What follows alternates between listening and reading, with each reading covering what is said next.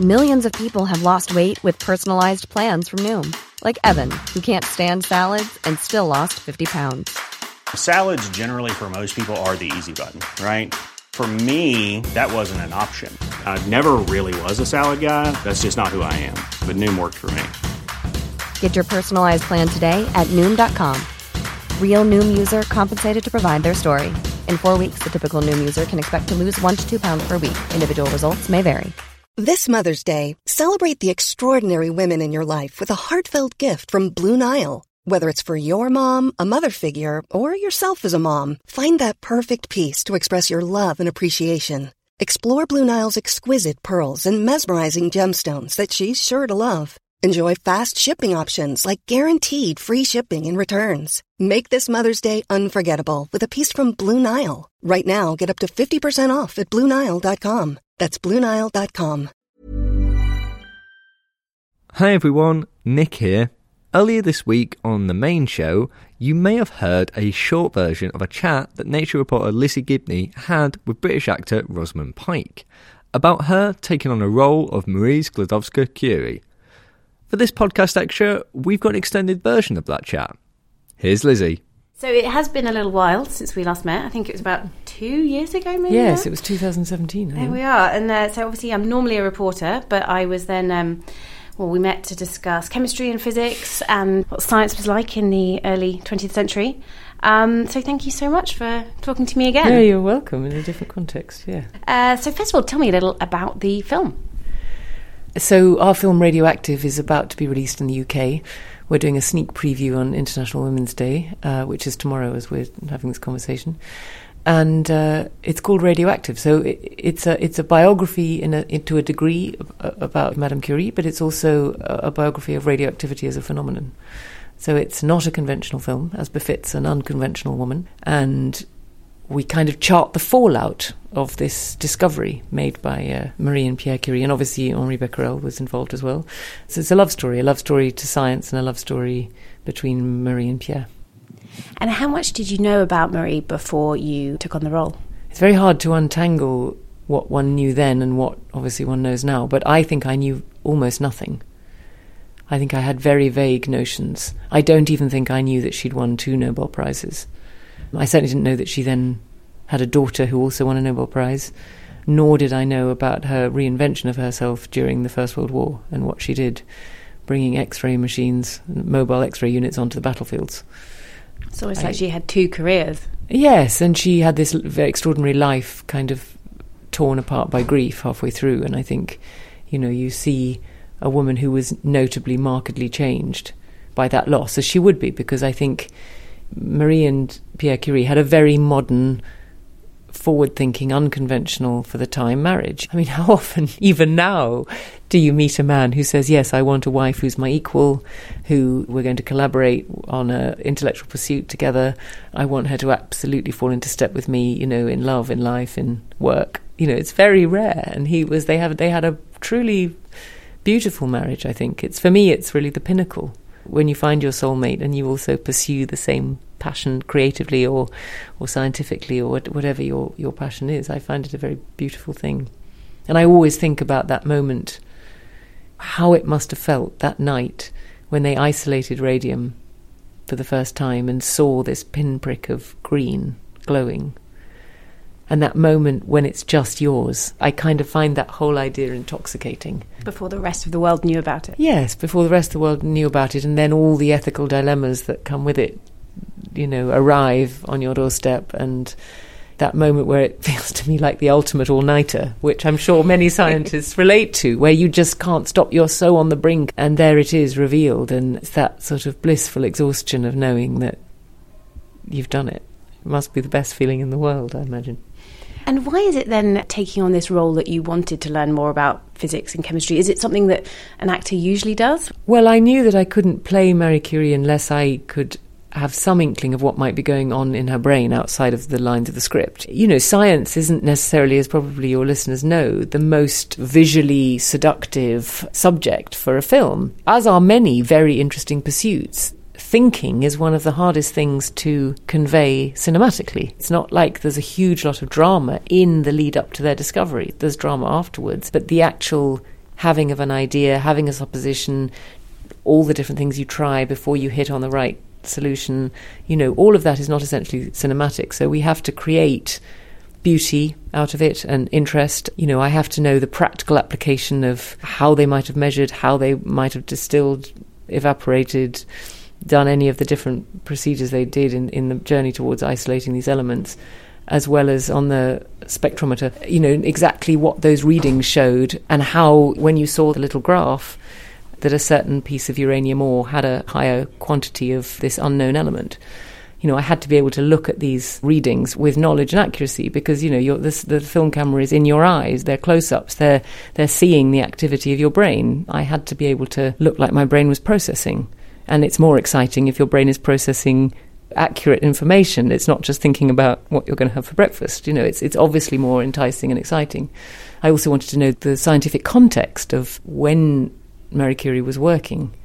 It's very hard for us to imagine that right at the time she was working, X rays were brand new, for instance. You know, that's crucial that nobody had seen inside the human body until right at that moment. And, and it was like the invisible everywhere was being made visible. And I suppose that's what she set out to do too. And many of our listeners are scientists. Is there anything that you learned about the process or the way that science works that, that surprised you? Well, I didn't really surprise me, but I think it might surprise a lot of viewers, you know, that success and discovery is a long, hard, arduous process involving many hours and tough toil particularly, you know, under the conditions that Marie and Pierre were working under. You know, theirs was not this pristine, you know, immaculate laboratory. They had a kind of shoddy lean to at the side of one of the faculties of the Sorbonne, which had terrible conditions for, for the kind of experiments they were doing. You know, it was overheated in the summer, it was airless, and then in the winter, you know, this t- tremendous draft would blow through. I mean, it was freezing. Um, I mean, it was very hard to keep stable conditions for their experiments because I'm sure that's part of it. I'm sure you want the external conditions to what you're doing to remain fairly constant. Marjane, our director, was very adamant that we display the arrival of the pitchblende, which they ordered from a mine in Austria, and quite the quantity, what 40 tons of pitchblende might look like arriving on horse and cart and being dumped in the in the yard. All those visuals are very important, and then how you actually get that to a substance that you can work with. Marie Curie grinding it up by sort of serious manual labour. I think those are remarkable to people who see the film for the first time. And what sense did you get of Marie as a person? I had to take my cue from a lot of still photographs, but one thing I noticed is that she rarely stops to pose for a photograph she looks thoroughly impatient if she's ever asked to stand still. So I thought, okay, this woman is busy. And I took that as my cue. You know, if you see even the photograph of the Solvay conference, you know, and all these men are, are standing in sort of perfect formation. And Marie Curie is in the centre, in the front row, and she's in conversation with a gentleman on either her right or left, I can't remember. But by that one detail, she sort of renders these other fellows sort of incredibly pompous because suddenly they look like they're just sort of embracing this moment in a very grandiose manner. And Marie Curie is just too busy. She's got too many interesting things in her mind, and she's not going to stop for anything as frivolous as a photograph. Um, I took her as charmingly eccentric in the most lovely way, direct. You know, she, she had things to be done. She was unfiltered she had something in her mind. You know, why waste time with flattery or trying to get what you wanted by anything other than the most direct means? So I played her very direct, sometimes rude, but as a sort of not not through d- deliberately wanting to be rude, but just as a function of wanting to get things done. And I saw that she perhaps wasn't the most natural mother, but there's a very nice detail where she she certainly knows everything about her children, so she measured them a lot. So she sort of treated her children rather like an experiment. Yeah, so she had, you know, these notebooks full of measurements of their growing forearm length and neck circumference and head circumference and the, the size of their teeth. And, you know, all of that was sort of beautifully charted in a very detailed fashion. But that was her way of mothering. You know, she, she observed them and saw, saw, saw if something needed to be slightly altered, like whether they needed feeding at some point. Uh, to change the chemical state, I suppose. yeah. She's obviously a phenomenal scientist and a pioneer as a woman in science. Sometimes there's some concern about putting her up as a role model in that she was so extraordinary that maybe women going into science today, if they think that's the only model by which women succeed in science, it almost is off putting. What do you think about that? Well, that's a really interesting question. I'd like to ask you why you think of, you know, so many male scientists can be named at the drop of a hat and, and how few women spring to mind. Why do you think that is? Throughout history, there's a, there's a, a thing called uh, the Matilda effect we often talk about, where you have uh, partners, uh, Matthew and Matilda, and the uh, the woman gets forgotten, they become the sidekick because that's how the story is better written.